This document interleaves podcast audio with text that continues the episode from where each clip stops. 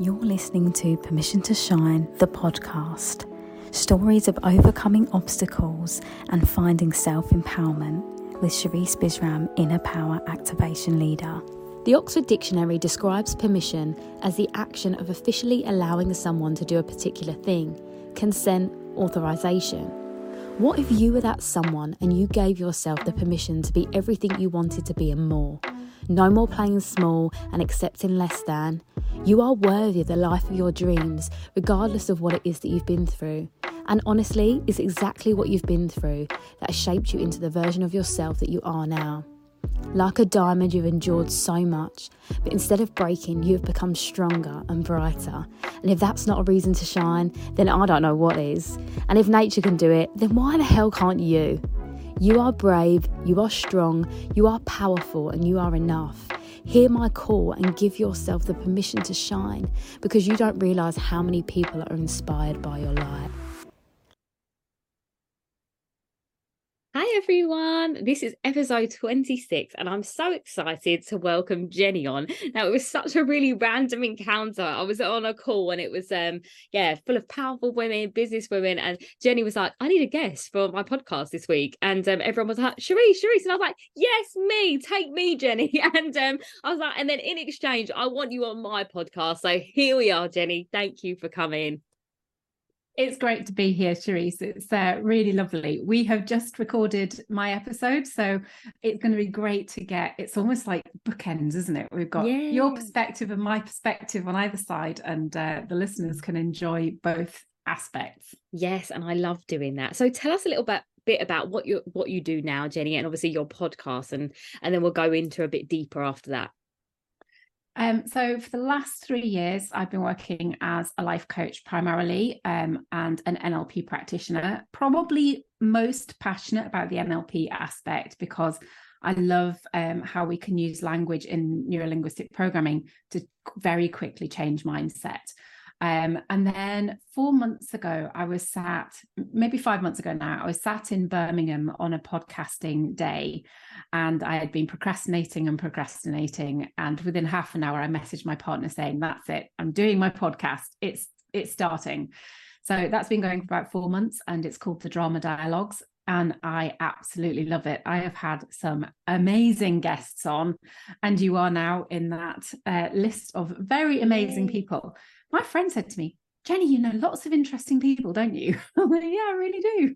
Yeah, absolutely that. And I think that's um, probably testament to our characters as people because I feel also the same. But then obviously, which was really amazing on your podcast, you told me about the fact that you went to fashion college and obviously you dabble around in drama and all these nice things. I think that's where um obviously you meet these different people in different spaces, don't you? Because if you follow that linear pattern of just doing a nine to five and you know, which I'm not dissing because I know a lot of people do and I'm not not cutting that out. But if you had no space to meet anyone else other than the same people people you know that's why you don't meet anyone interested and, and varied. Um but obviously that's all down to our individuals and we attract who we are don't we? So maybe we're a little bit weird and that's why we meet weird people definitely. Absolutely for sure. Um and and i do think that that is the thing. We attract what we put out there. So if we're all doom and gloom and we wonder why we're surrounded by people who are doom and gloom have a look at yourself first. Mm, i always don't go blaming everyone around you. Yeah absolutely. I always say you're a mirror to your universe. What you are is reflected back to you. And it's exactly absolutely. that so please, uh, please tell us your story, Jenny. How did you get into this career mm. pathway? Oh. And um, yeah, anything you want to share, the floor is yours. No, that is a long story. um, so I, if we start from uh, my art college, I did. I hated school, absolutely hated it, and I did my degree in fashion, which I also disliked intensely spent most of the four years thinking I should have moved to theatre costume, but didn't actually move to doing theatre costume and just sat there thinking about it for four years. Um, got my degree and went into a ship management company where I tried not to stay for 12 years. I spent 12 years going, I'm not staying, I'm not staying, I'm not staying. And because I was never staying, although I progressed, I didn't progress through levels that I could have done because I never intended on staying. And um, in that time, I met my um, ex husband when I was 19, he was 20. we got married when I was 24 and uh, we had our first daughter at 27 it was all very very traditional linear. You know we had the whole conversation about it and i said I, I want to have my child in july. So we had the conversation. She was born in the middle of july and um, you know it was it was all very very structured and traditional and um, i was really invested in being a good wife and um, a good mum and doing all the things. But I had my daughter and um, realized quite quickly, but vocalized after four and a half months that I had postnatal depression. And it was such a shock because I've been around kids my whole life. My dad was the eldest of 10. So I had 25 cousins and I, I had babies around me all the time. I was used to babies. Like it was none of that. But the hormonal impact was just like being hit by a bus. And so it took quite a long time for me to sort of confess that I wasn't feeling very good. And that really happened when I watched my daughter who was in her little plaything and she was just stood there in her plaything where, you know, where they press buttons and stuff. And she was just watching me crying. And I thought, mm, this isn't good, is it? So I really fought to um, get better. And we've just talked a lot about your um, toxic masculine traits and and I had those too but also in in the realms of postnatal depression where I would go to the doctors and sort of demand to get better and through that demanding they were very much of the impression that I wasn't a high risk case or I wasn't that bad or so I had to go through all these weird processes of CBT which I found very very difficult and and didn't help at all um they they assigned me a consultant, but it would get cancelled every month because something else more important had come up. Um, I saw a psychiatric nurse who came and told me that I was living as if I was on holiday and I was in the wrong house, in the wrong neighborhood, and the wrong job. And um, it was my fault that I couldn't get the medic all the medication options because I insisted on breastfeeding. And you know, so she didn't last very long either. And and this whole process was just so bloody hard. Like it was so hard. And ultimately, when I had my second daughter, the doctor at the time, because um, she'd never met me before my postnatal depression, and when I had my second daughter, she went, oh, "I'm so sorry." She said, "You're a completely different person." I had no idea, but she had nothing to compare me to, and the system is so bad that that like we had private healthcare couldn't get anything privately it was just like a complete battle all the time that i was up for you know I, i'm a doer i'm an action taker so i was like right what are we going to do let's do it um so that whole time was not my favorite um eventually i went on antidepressants which i was on for a year came off them too because i wanted another child decided this time that July was a terrible month to have a baby. It's too hot in July. So I was going to have a baby in April. so my daughter arrived on the 1st of April as my happy April fool, eight days late. Because when they said you due in March, I was like, oh, that's fine. You know, March is fine. It's it's um, close enough. 1st of April. There she was. so you can see now, um, Sherisse, the manifesting and the kind of control element of my life. It was like meet your boyfriend at this time, get married, have babies. And then I was like, well, we decided um, I wasn't working for the company anymore, which is another different story. You can read it in my autobiography, um, which I'm writing. I'm I'm nearly there on my first draft. Um, I didn't know what I wanted to do at all, like no idea what to do. Um, and so we sort of agreed I would be a stay at home mum and progress my husband's career. So that led to us moving from Scotland, where I, I I wasn't from Scotland originally. I was from England. We moved there when I was 12. Moving to Scotland from England at 12 years old and going to high school is not easy. Um, and it's uh, the first day I was asked what football team I supported, I was like, football? I don't like football. And then I realized they were, eventually, I realized they were actually asking what religion I was. I don't know, like I had no idea. It was just a very different culture. They weren't massively embracing of a 12 year old English girl. Um, it was pretty tough. So that's, you know, the school years were difficult. But anyway, we were there for 26 years. And then we spent 10 years in uh, just outside Lockerbie on the Scottish border. And then my husband got a job in Norfolk. So we moved to Norfolk. This is a whistle stop tour. Moved to Norfolk. We were there for six months. He came home one day and said, I'm going to have to find a new job. I don't like the ethics of the company. He was correct. We then ended up in Derbyshire um, on the 27th of December in the snow with two, a, a three year old, a seven year old, and a dog.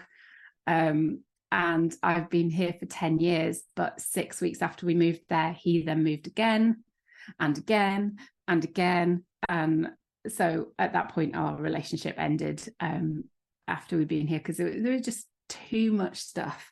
In the midst of all of this, I ended up with a thyroid illness. Um, I had overactive thyroid, Graves' disease, because I was just so emotionally unwell and like all over the place. I thought it was being lazy because I couldn't get off the couch. My hands were hurting.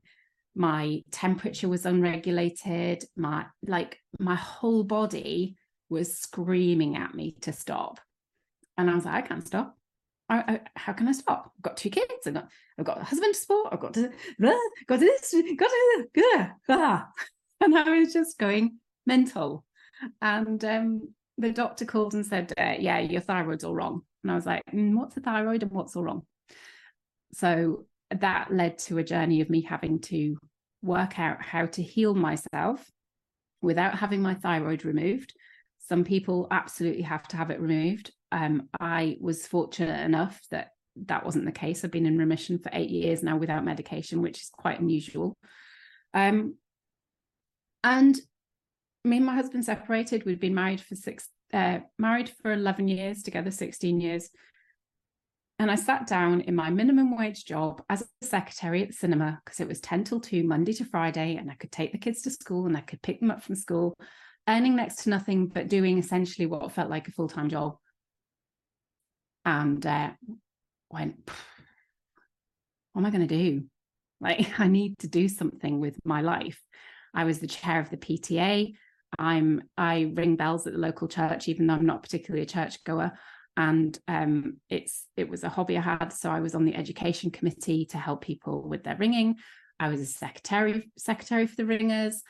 I was a professional volunteer, giving away my energy to every single person that asked. And it got to the point where my best friend banned me from going to any meetings where we knew they would be asking help because I would literally have to sit on my hands because I couldn't help myself. If somebody wasn't going to do it, and I'd just wait and I'd wait and I'd go, don't do it, don't do it, don't do it, don't do it. And then I go, oh, I'll do it. No, I do you know what is funny because obviously I was saying about how everyone kind of um saw me as that strong person to help them out through everything.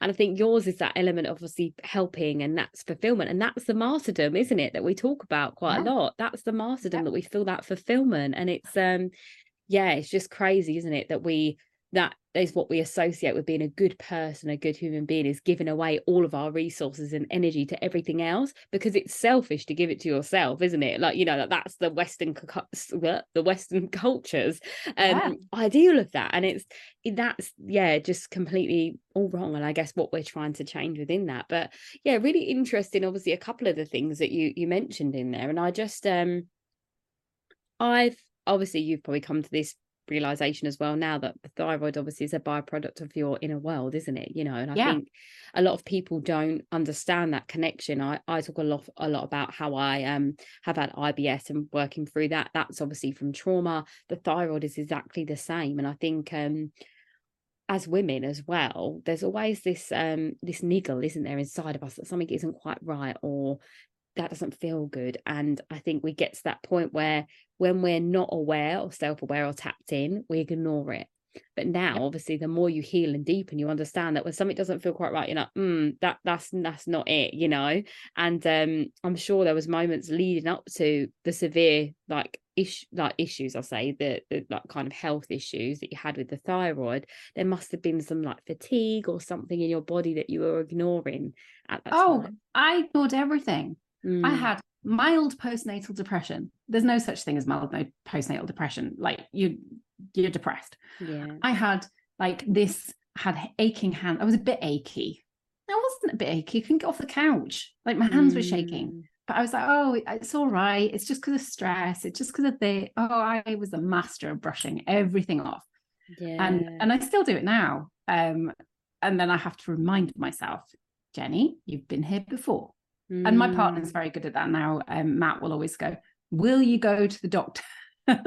yeah and also you know what i was saying in in your episode about the rest thing for me it's like you know rest was almost something i didn't do or you know like that quote that's like sleep when you're dead now i'm like give me the sleep when can i sleep more i will sleep when i can all the time now and um I've, to be fair i've always been quite a lay-in person i always like to lay in but um you know just having a day where i'm not doing anything else like today for me is that day i'm literally recording with you and then um, I said to my stepdad, I was like, let's go for a walk and get coffee. I was like, and then that's us for the day. We've got my nieces coming around in the evening. That's a beautiful day for me. But the old version of me would have been like, right, Jenny, from this time to this time, gym, this time to this time, walk, this time to this time, lunch. This time, do you know what I mean? So now it's like Yeah. finding the flow. But I think like, you know, a lot of um women entrepreneurs and entrepreneurs in general, you know, but obviously it's normalized more for men. I think, you know, in the that patriarchal, but that's another conversation. But I feel like the women that I meet, the strong women, that we almost have an element of that because that's been our survival mechanism, hasn't it? Like that regiment feeling, um, I say feeling that regiment structure kind of stops us from feeling, and that's what causes the emotional burnout. Yeah, one of my top values when I when I had my own coach going through my values with me, and um, we always have this kind of idea of what our values are, and we kind of go, oh yeah, I I like freedom and I like know, values things. Um, we have this this um, thought of values, but when you do it with a coach and you really drill into your values, it is really Mm. powerful. And what came out was like my top value was feeling valued. And I Mm. was like, oh, yeah, that makes a lot of sense. So when you're the, this is my driving value. This is the thing that actually drives me. So I'm not, it's where my these driving values are where my subconscious takes over. So my subconscious takes over with feeling valued. So I have to now, now I know it's feeling valued. Yeah. I can be very conscious of how can I feel valued without killing myself in the process? Absolutely. How can I feel valued without tolerating shit in the process? How can Mhm. I feel valued without giving myself away all the time? So it's knowing that that is one of my top values and then being able to consciously go, okay, I'm I'm try driving for this feeling valued thing. Um, how can I make this more positive and less toxic for me? Yeah, absolutely. And that's the beauty of self awareness. And that's like one of my pillars that I talk on a lot is the self awareness game. And I think so much power comes from that. And evidently, in what you've just explained, you know, like the fact that you now can see that and it's something that's still, you know, going on in your life as it always does. You know, I think that there's no, if you eradicate something out of your life, ultimately that I don't think that's healthy at all, you know, in terms of behavior patterns or thought processes that you've had for a long time. I think it's all part of that nurturing process, isn't it? And easing it out.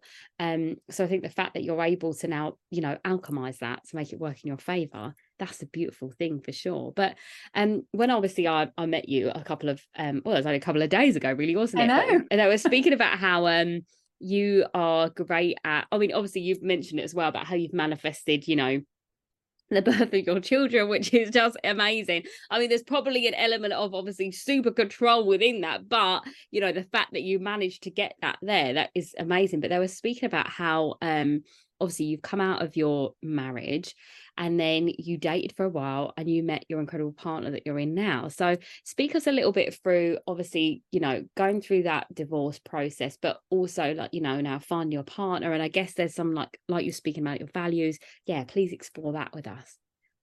So, me and my husband, it was a really amicable separation, like super amicable. We just went, you know what, we're like siblings, and this isn't really what we want. We want to explore more in our lives. So, we decided to separate. We sat down, had the conversation, um, no tears or anything. It was just like, okay, so we're going to separate. Six months later, so for six months, we did this process where he took the kids every weekend without telling them anything he would just take them off every weekend. And then the next weekend, I would deal with them. And then he would deal with them. And then after six months, we sat down and had a conversation with them. And um, I guess there were six and nine at time ish, that, that sort of age. Um, and we said, look, this is what's been happening for the last six months. And um, so things aren't going to change massively differently to what they've been but um, they will change. He he lived with us for about a year after we separated, and then moved closer to where his work was, which was a few hours away. So that it was quite a sort of gentle process. Um, we every Christmas for the first four years, um, he came and stayed with us. He came to my 40th birthday. We did all all these things together, and then um, at one point we sort of went, okay, we're going to have to start with divorce proceedings and that's where things went a little bit wrong. So we're not particularly friendly anymore which is a it's a real sadness. Um it's a shame but it's just sometimes that there was a real lack of communication a lack of fear. There was a, a real fear i think from both of us about communicating well almost. Um because if we communicated well we might have to deal with some stuff. Um and so we there were certain things that would come up that we just completely misunderstood each other or miscommunicated. So eight years down the line, we're still not quite divorced. we're just waiting for the paperwork to come through. So that whole process was quite difficult. But um, sort of immediately after that, I fell into another relationship quite quickly. Um, and that was a really difficult relationship in that we were good friends. We both shared a hobby. Um, and but our values didn't match at all. I didn't have the words for this at the time. I wasn't a coach, I wasn't trained. I didn't really have the words. I just knew that what we wanted and our stages in life were completely different. They didn't match. And we carried on with this for four years, knowing this. And it was so difficult. It was just, and then pandemic happened. And we talked a lot about your change in life in pandemic uh, in my podcast. But my change from pandemic was we'd been together for four years and we didn't lock down together. And we, I went, well, I don't, my kids do not want to live in his house. His house was more than big enough to accommodate us, but we didn't want to live there. He certainly didn't want to live in my house. So we spent the first kind of few months um, uh, dating via Zoom and all of that kind of stuff. And it just got more and more difficult. And one day when we could do walking like together and stuff, we went for a walk and I said to him, What exactly do you love about me? His response was, Jenny, why do you always ask such awkward questions? and I was like, okay, this isn't that's not a good answer as to why you love somebody. Um, now, at this point, I had started my coaching training. Um, in fact, by this point, I'd finished my coaching training. And he was finding it very difficult to get to grips with the new me because I had changed a lot in my training as a, as a coach and as an NLP practitioner in that time. And the day that it completely ended for us was the day that I completed my NLP um, qualification. I got off the phone from my NLP qualification. I called him to say I'd passed, and he said, Well done. I burst into tears and I was like, it was proper snot crying because I was so emotional. And um, he looked at me and he looked at his watch and he said, uh, The neighbour's got a cup of tea for me. Can I call you back? so, bless him. So uh, he wasn't very emotionally aware. So at that point, I thought, no, you can't call me back. Like this is it. This is this is us done, done, done. After lots of done, done, done. So anyway, at that point, I thought, you cannot go into this again. Like you have to sort your shit out, Jenny. So I had therapy, I had coaching, and I joined a relationship course with a, a psychotherapist in America who specialized in relationships. And we did this month long course.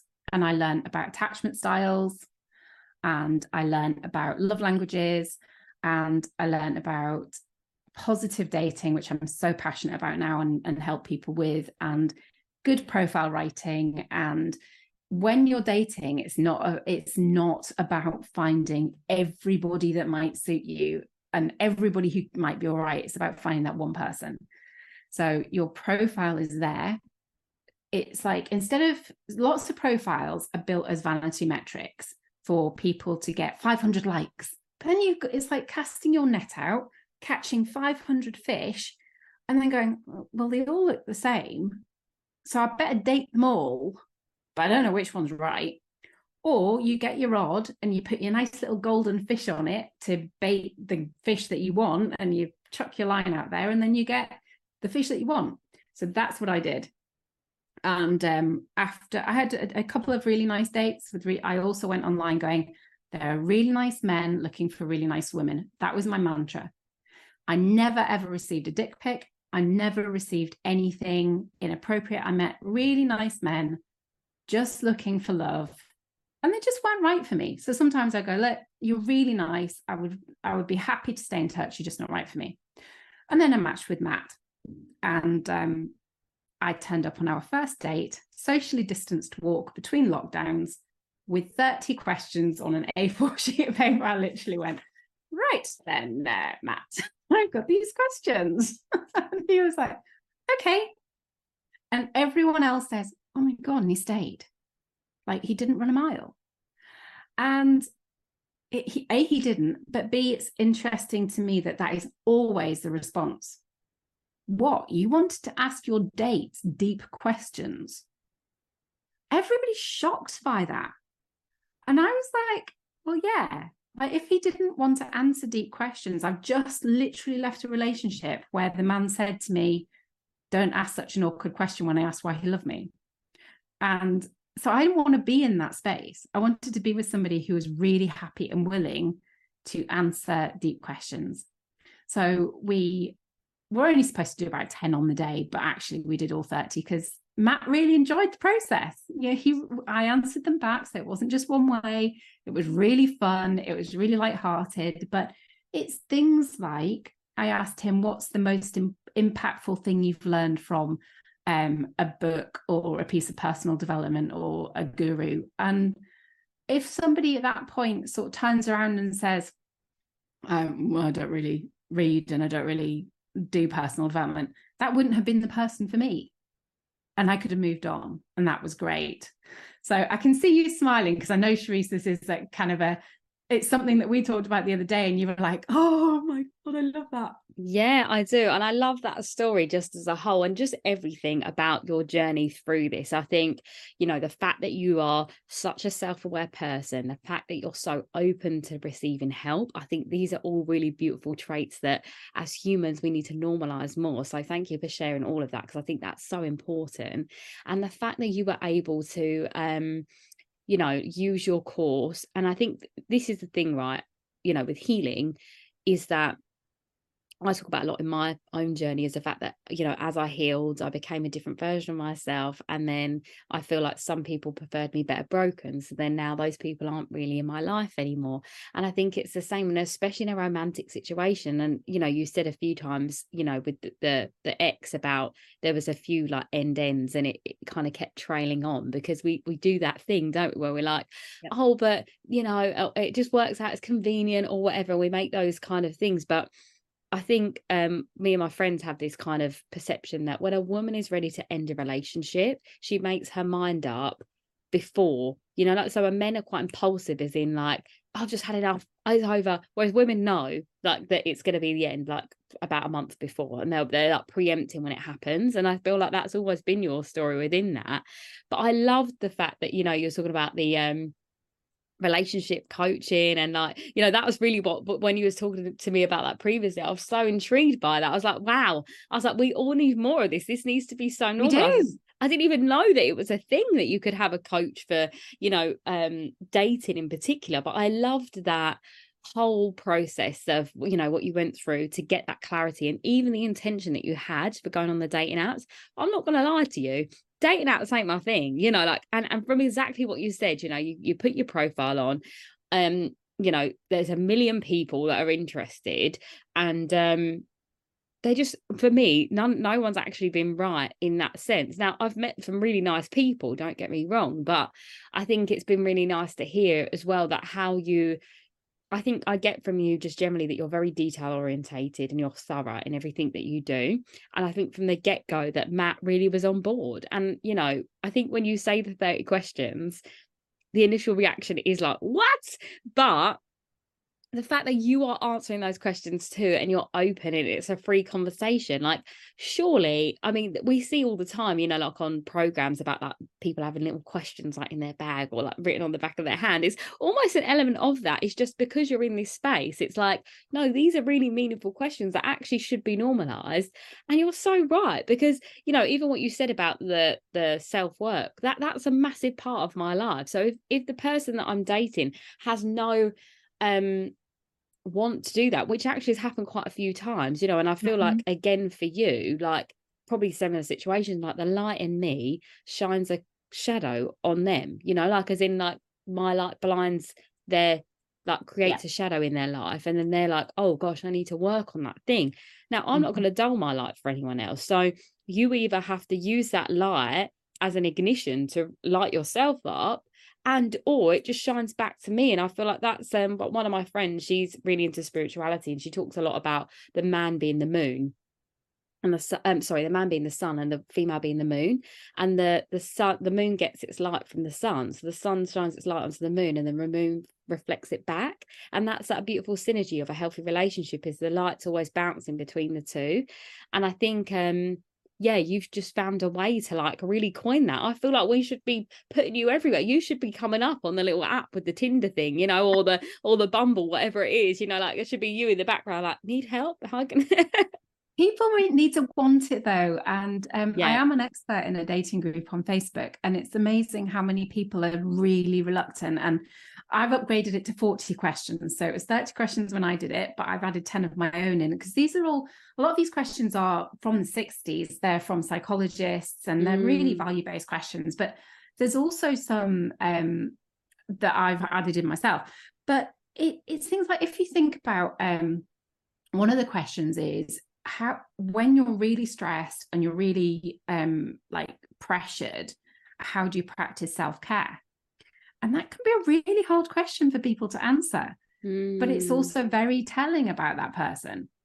And so some people won't practice self-care when they're pressured. So they or how are you in an argument? Are you somebody that leaves and walks out or are you a shouter or you know what? Those sorts of questions. And you and then people say to me oh but they won't give you the honest answer. And that may be the case, but it's not about necessarily, people won't necessarily give you the whole answer the first time either, because yeah. you've got to get to know each other. And and if you feel unsafe with the person you're dating, like I felt very safe with Matt, we'd had really good conversation and I felt safe to share everything that I'd shared with him. But if I hadn't felt safe, there is also like, don't share all your deepest darkest stuff with people who don't feel safe so there is some security if your gut is saying mm, this guy's you know or woman. Like matt had some really pretty awful dates. Bless i didn't have awful dates. He had some pretty awful dates. Um there were there was one lady that turned up on on a date with him saying that she had no children. And then when through the process of the date it turned out she had four children she just wasn't allowed to see them. Oh wow, that's a massive like wow. Yeah, that's that's a massive skirt over the truth. Um, Absolutely. Um, so there are the, the other thing to understand with online dating is there are women doing the same thing as the men are doing to the women. It is a, sure. really a, a two two way street. So it's how you show up is what you will receive, and we're back to that same message again. How you show up is what you will receive. Um, so it's it's been a really fascinating process for me to try it out and experience it and do it. But mm. the other thing with all of this is our triggers and where we get triggered in relationships and how we then deal with that. So at our age, you know, I'm in my 40s, you have relationships. I've had I've had a divorce.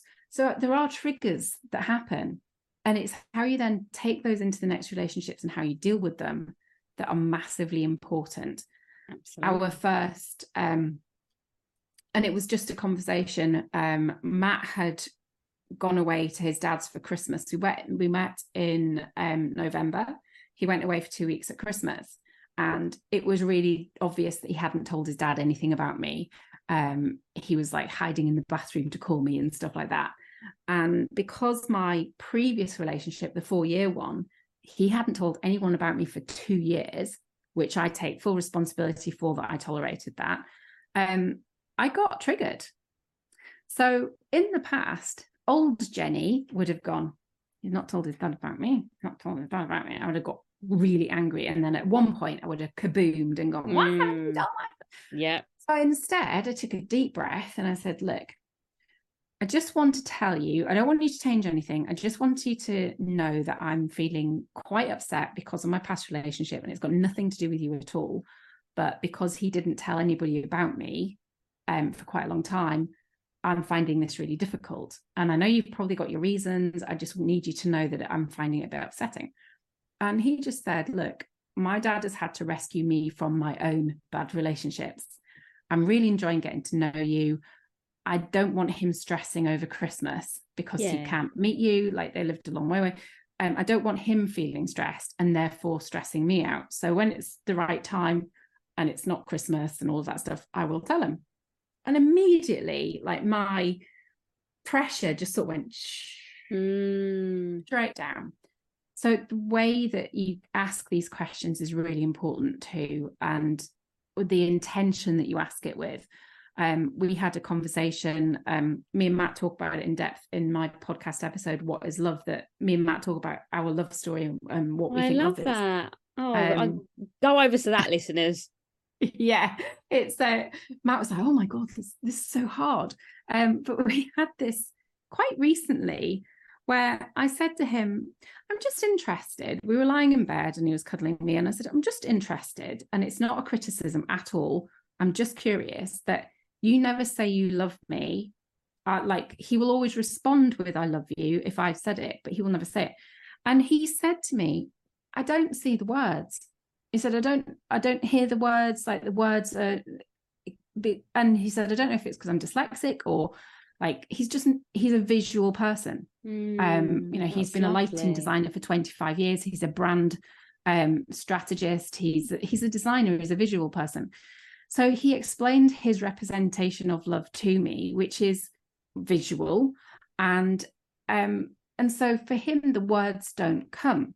Mm. and i think there's a lot of women out there that'll go he never says he loves me and he and or you never say you love me why don't you say you love me and the men may not have the vocabulary like Matt does, because we do a lot of this kind of talking all the time, to explain to their partner, or the women might not either. You know, this isn't a male female thing to say, well, that's not how I express love. I don't mm. see the love as mm. words.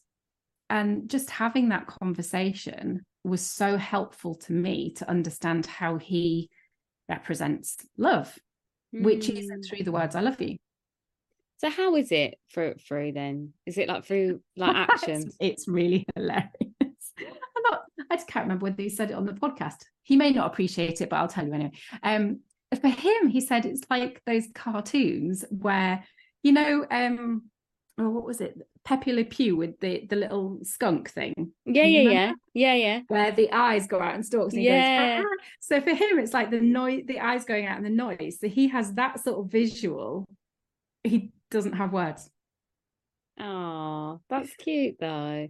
That's and that, that was a really important part that you just shared then. I think that's going to help so many people because I think um you know, and we speak about obviously love languages. I, I, speak about that quite a lot. I mean, do I? I probably don't speak about it quite a lot on my podcast, but I speak about it a lot when I'm talking about dating with friends and stuff. And I think um, it's now becoming more popular, and I'm glad it is because it is that formula, isn't it, that we need to understand people. Because, as I said, you know, even with my clients and like healing isn't linear and it isn't the same for everyone. It's the same with love, and I think we expect our partner to feel and receive love the same way that we do and we get let down by our own expectations so you yeah. know the fact that you are heightening you know and, and making everyone aware that these conversations are so important they really are because if you don't ask you'll never know the answer and i think then yeah. you'll mm. sit in that that that space so you know that thank you for sharing all that because i think that's just so important that we just we really do take that for granted. I think as well, a lot of it is that people are scared to have that conversation because they're scared yeah. of what the answer will be. But as you said previously, if you don't feel safe to ask that question, and I think that that's your answer already, isn't it? You know, like knowing that that's Absolutely. not it. And somebody actually said to me recently, but what about fun? And I was like, well, how many relationships have you started that's been all about fun and they're not a relationship anymore, which is why you're looking for a relationship mm. now? And this wasn't not fun. It was yeah. really fun. It was really playful. But all of those questions and allow you to then have easy fun because you're not constantly worried about what the answer might be.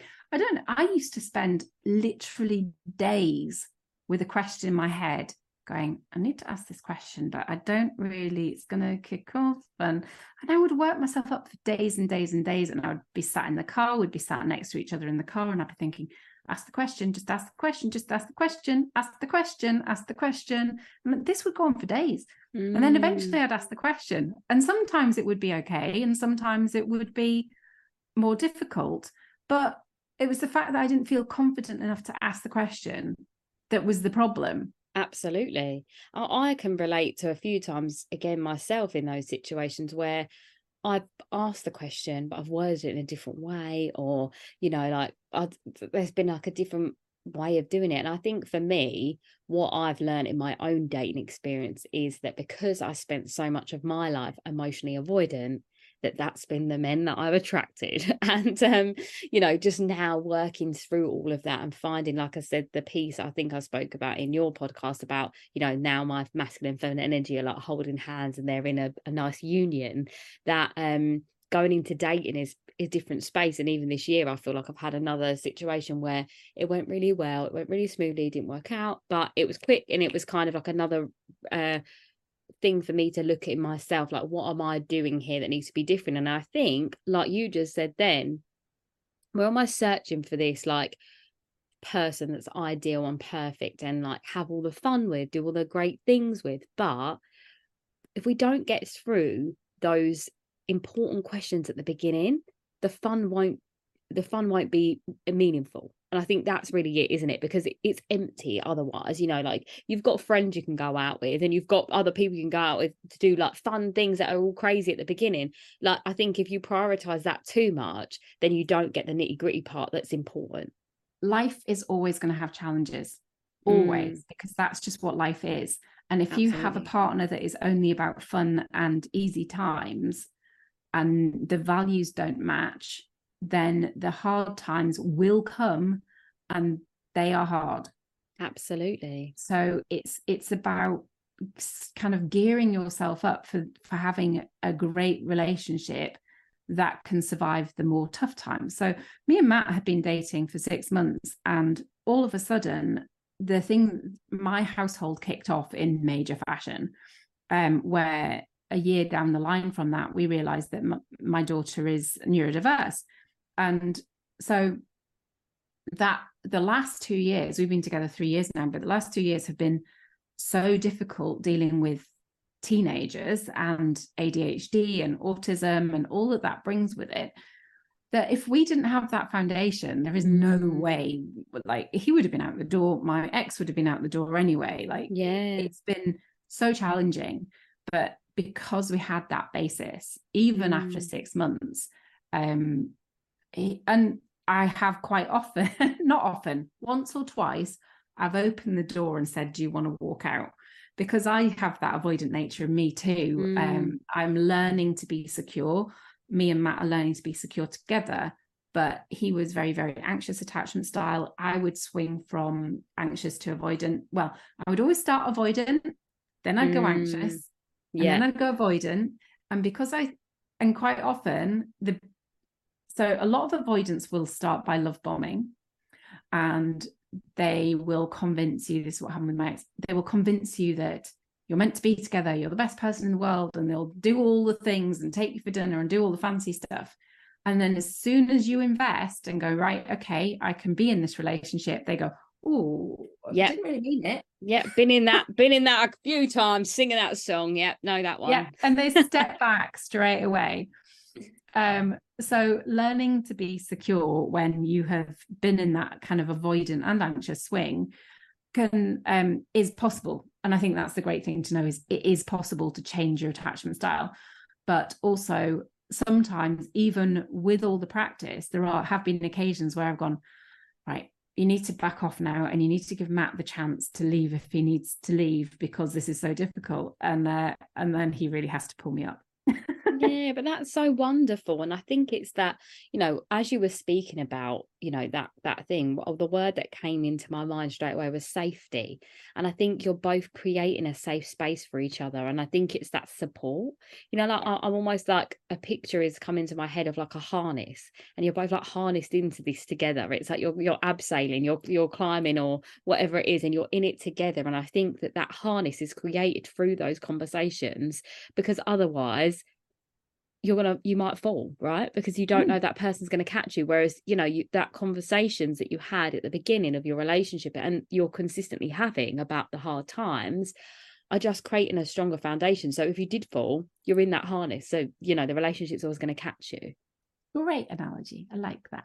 Thank you. Um, and it's also things our first date i said what do you think about marriage? And he said i don't want to get i don't want to get married. He'd, he'd already been married he didn't want to get married. Now at that point, I have to go. So I know a few people of my age group who really want to get married again. So at that point, they can go, no, I want to get married again. That's a really important value. I was like, yeah, I'm not sure I want to get married either. So that's fine. And I have to be 100% okay with that.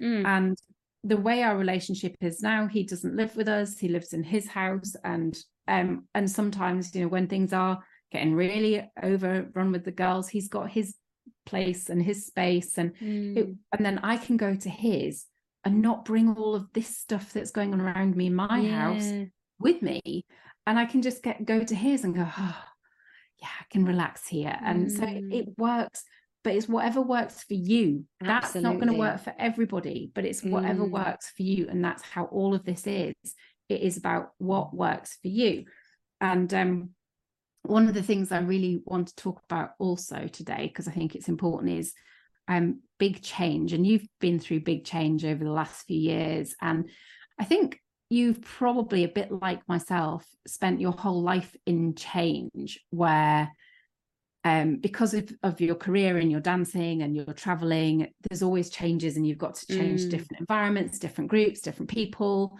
And and I've always been the same with that. But change has humans can be really bloody hard mm. because we like the same generally. Like we are yeah. creatures of habit and we tend to like the same thing. And over the last uh, mm, four years i've been really sort of fighting to stay in the house which is the house where the girls have been for the last eight years and they don't like change. And and i've really been sort of battling to stay here.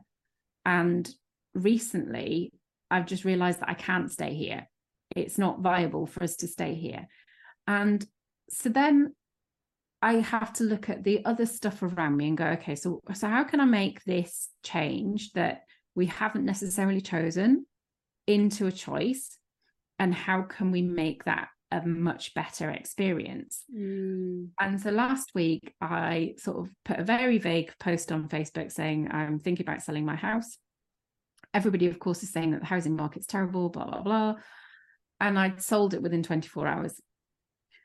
And unless anything happens in the chain, I think, you know, it, it's a secure sell. And so within, I literally was on the couch in the morning at Matt's house saying, I'm going to have to, like, he said, when are you going to put the house on the market? I said, I really don't know.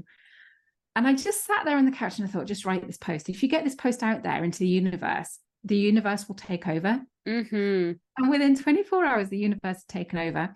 And since that happened on Wednesday, my whole mindset has changed from four years of battling against something, mm. going, right, now I can deal with this. now i can i know what i'm dealing with now i can move forward and i know there's so many women particularly in divorce and men actually though in divorce situations where they're holding back and holding back and they're not proceeding with the divorce or they're not they're not doing things because they're so afraid of what the change might bring um, and i was worried about how the girls might react and and it might not be easy but because of the structure that i've got in place in life as in i know that the best will happen for us whatever the best is mm. all of a sudden i've gone from i don't want to live in that place um, and and um, near to where the school is. Don't want to live there. Don't want to live there. And this week I'm going, yes, we're going to live there, because if we live there, these are all the positives that comes with that. Mm. And it only has to be for this period of time to get us through school, and then I can do something else. I don't have to be stuck with that particular thing. So my mindset again has done another flip of of change and I think that's um, a really important message that things might feel really difficult. They might not be what you want. But if you just sort of take that breath and take those little steps and trust that the universe will give you the right thing, it will happen. Yes, I love that so much. That's so amazing. And congratulations on that as well, because that's a really nice achievement, isn't it? To have just internally as well, to feel that you've done that. There's a few points that you said there, which I just want to pick up on again. You said that change, when you flip change to be a choice, which I absolutely love. And I feel like when you were saying that, I was thinking about times in my life when I've done the same thing. And I thought, actually, I don't need to be a victim here. I can use this to my advantage. And I think, um, have you heard of Edith Eger? She's the I... Auschwitz yes, um, survivor. Yes, yes, and she yeah, she yeah. so she's um also she went into being a psychologist and um I was reading her book and it's really incredible. Like she's like I said, an Auschwitz survivor. And um her book is called The Choice. And it's about in every moment when she could have given up, she chose to keep going. And I think that um you know in our lives it looks different each time but it could be the fact that you know like you said it meant that you had to give up your family home that you didn't want to at the time but then when you reframed it and thought actually you know what? I can hold the power here in this situation and you did and inevitably you're going to get the best outcome for it and I can understand how hard that is with the kids as well because neurodivergent um some of the obviously things mm-hmm. is that the safety and the structure of the same thing which i understand you know just from my own education in that. So yeah that's a very difficult thing and i'm really happy that you're able to um reframe that in such a nice way. And then there's also an element there which is shining so brightly for me in your conversation there is the self-trust. It's like no you know what? Like you know we trust the universe obviously but the fact that you trust yourself in that decision i think is so beautiful and that needs to be highlighted for a lot of people because whatever you believe is true and and that's evident from you know your whole life looking back on it and even in my own life you know i see that and i think that's something that we again you know when i was talking about our intuition as women you know like we doubt that self uh, intuition we doubt that self doubt that self trust and i think that's so important that you just know that regardless of anything whatever decision you make you will get the best out of it if you believe you will. Whereas if you choose to be the victim of that situation or you choose everything's unfair, it always will be. And I think that that's just an important thing to share at the end there. But you have had such a wonderful, like, you know, this conversation has been so rich and I'm so grateful for it. And um, you know you've highlighted as well like some of the things that you work through yourself still which is really important which i love to hear but what would be kind of i guess your top tips maybe for someone coming out of a divorce going into dating again or anyone going into the dating sphere like maybe like three top tips that you would give to someone listening uh, definitely read up on attachment styles. Um, the book Attached is really good. Um, it's got like a magnet. I can't remember who wrote it, but uh, I'll send it to you. You can stick it in show notes. Yeah. Um, that's a great book. Learning about love languages, not being afraid of questions. Um, my 40 dating questions is also available to download. So I'll yes, I'm gonna yeah, too. I'm definitely gonna share that. Um, but not it. being afraid to communicate, but also I have to t- put my hands up to some bad communication in the past because I was expecting the person to be different to who they were. Mm. And I mm. think when you expect the people to be different to who they are, you're always going to be disappointed. Yeah. And one of my favorite phrases is that, well, as human beings, we are really rubbish mind readers. We're terrible. Yeah. Yet we expect it of our partners all the time. They should know me well enough. They should know what I want. They should know I'm Mm. thinking that. And then if they don't do that, we get affronted. Yeah, yeah, yeah. Ridiculous. Like we literally are terrible mind readers as human beings. Unless you're Derren Brown, don't even bother trying. We can't do it. So if we're terrible mind readers, the people we also cannot expect that of our partners. Mhm. So if you're expecting your partner to read your mind and do what you want to do, you are being incredibly unfair. And I think you have to take responsibility for that. It doesn't matter how many times you've told them a particular thing. If they're asking the question, it's because they want to know the answer or they haven't, maybe they haven't had it. Maybe they are ADHD. But I've learned all about my own since my girls. I'm like, oh my God, I'm ADHD. And so again, having that awareness, I have then been able to put things in place to manage myself. Me and Matt work together, and we're going to uh, be doing a lot of work together from from next year. And uh, we'll sit next to each other working away, and uh, he'll go, Jenny, concentrate, and I'll go, oh, Jenny, and they'll go, hmm, oh, Jenny, concentrate. Oh, oh yeah, yeah, yeah. So it's, I could get cross at that, but I'm I don't because it's for my benefit. Mm. And so I'd say stop beating your person that you're you want to love up because they're not guessing correctly. Yeah, that's so important. So important. I think as well, like a lot of what you were saying, like even in the conversations you and Matt have, reminds me of like Harl Hendrix. Um, I don't know if you've heard of him, but he's also a relationship coach. So um years and years ago, like his stuff is the Imago theory. So it's the fact that we meet the match based on our own childhood experiences Yeah.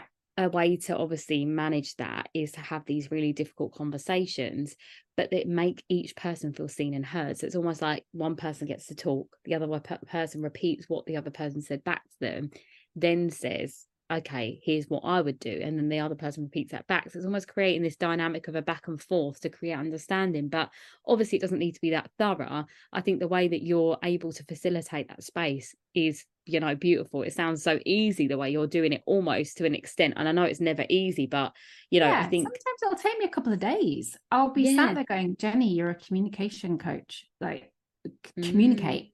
yeah So sometimes it does still take me a few days to get my head to the point of going, uh, Matt, can we just have a chat? Because yeah and it's never ever what I thought. It's you know quite often it's something completely different or um so yeah, I think just having the confidence to not think that this is all dull and boring relationship stuff. It's I necessary that's what people see, isn't it? They "Oh, yeah it's really dull." I, I think personally everything you're saying for me is like wow i've been doing it all wrong for my whole life that's why i'm single that's it you've hit the nail on the head so i But I think for was me 43 when I got there. when Well, I got there you go. on the head. that's it that's why i'm like i'm like i was clearly meant for this right now jenny so if i'm married next year it'll be because of you and I'll, I'll be saying that i'll be like if i didn't meet jenny i would never have had this and I'll i believe that fascinator. Yeah i believe it. I believe that the universe has answered my prayers in you jenny so thank you for being here with me today. And um, i hope that my listeners obviously can take something from that whether it's obviously you're looking for love or you're looking to deepen your relationships in all relationships because communicating communication is important in everything and i'm such an advocate of that and i'm i'm definitely up for having a hard conversation all of these tools work for parents it works for kids it works for siblings you know so i Mm. will have it's not just about romantic relationships i will go to my parents and put boundaries in that i never used to put in and Mhm. my dad is like he likes to see the tiger around the corner and so when you get that back at you all the time sometimes that can be really hard and i just say look dad i can't it's hard enough i can't have that so Yeah. please don't do that with me and i understand why you're doing it and i understand that you're trying to keep me safe but it's making me making it really hard. And i have such an amazing dad that he will he's taken that on board. Even you know he's in his 70s having to deal with me changing Mm. and me putting these things in. And he does he sometimes he doesn't always understand it but he absolutely respects and stands back and goes okay so this isn't just about your romantic partner it's absolutely and i think it's so important you highlight that because i think we're scared to change because of what might happen to the other people around us but inevitably the right people will always evolve with you won't they? And that's so important to say but where can we find you to work with you jenny? What do you offer? All the things. Uh, well, I've got an awesome website built by my lovely Matt, um, Jenny at Jenny Jarvis. Um, no, that's my email address, uh, jennyjarvis.co.uk. And um, I will send you the link to my 40 dating questions. Yes. I've got a mini series of 30 coaching videos, which um, I've had brilliant feedback from. basically, um, get one uh, video in your inbox every day. They're a couple of minutes long, and it's all the tools that I have used in the last two years to stay sane when the world has really been kicking off around me. Yes. Um, you know, when when you've got teenage kids that are not happy, um, it's challenging. And uh, mm. uh, so it's all my sane tool tips. Um, so yeah. I, I mm-hmm. love working one to one. That's where my heart lies. I love working one to one. Um, but uh, I and I do lots of other things. So just go on my website, have a look. Yeah, definitely. And to finish off, I always do like a soul to soul message. So I feel like, you know, whether it's based on this conversation, whether it's something that you feel like you need to say right now, maybe to your younger self, like what would be your soul to soul message to end the episode? My message to my younger self would definitely be to find help earlier, to go and look up personal development stuff. Um, I would probably tell myself to listen to Mel Robbins because I think she's amazing. Um, and then I would tell myself to go and find the drama dialogues, but that wouldn't be possible because I hadn't started it yet. Um, and and I think it's just I was so afraid when I was young to change things. It's why I did a degree for four years that I really hated. I was so afraid of change. I was so afraid of anything different. And um, learning how to embrace change, I think, is mm. it, it's hmm. inevitable. Whether you've chosen the change Absolutely. or you haven't, it's inevitable. So I would definitely tell my younger self to work out how to um, embrace change. And uh, yes, that's the sort of things I tell my daughters now, and they roll their eyes at me and they go, "Oh, mum, stop coaching me." But I really hope that they listen to me. I also mm. say, I was telling someone today, I also say uh, to my daughters all the time, if they go into any sort of counselling type uh, remit, I say, talk about me as much as you like. If you want to slag me off, say anything you like about me, please go in and offload and tell yeah. them because I think that's so important that as Absolutely. a mum, I try my best, but I don't always get it right. Mm. So I think allowing other people, including partners, to go away and talk and get the stuff about you off the chest. Don't oh take oh my gosh, yes. I completely agree with that. I've always said that. Unless someone comes and tells me to my face, it's not my problem. Like literally, what you say about me behind my back, it's not my problem at all. Not one bit of me cares. So I think that that's such a great way to have it. But maybe it's a resilience in us. So we're just like, nah, I don't care. But oh, Jenny, it's been such a pleasure to have you, and I've learned a lot. So you know, I'm going to be keeping those forty questions, and I'm going to keep with me on a date. So if anyone sees me out with a bit of paper, you know what's happening. Okay. but thank you so much, Jenny. It's been an absolute pleasure to have you. Thank you for having me. It's been really lovely.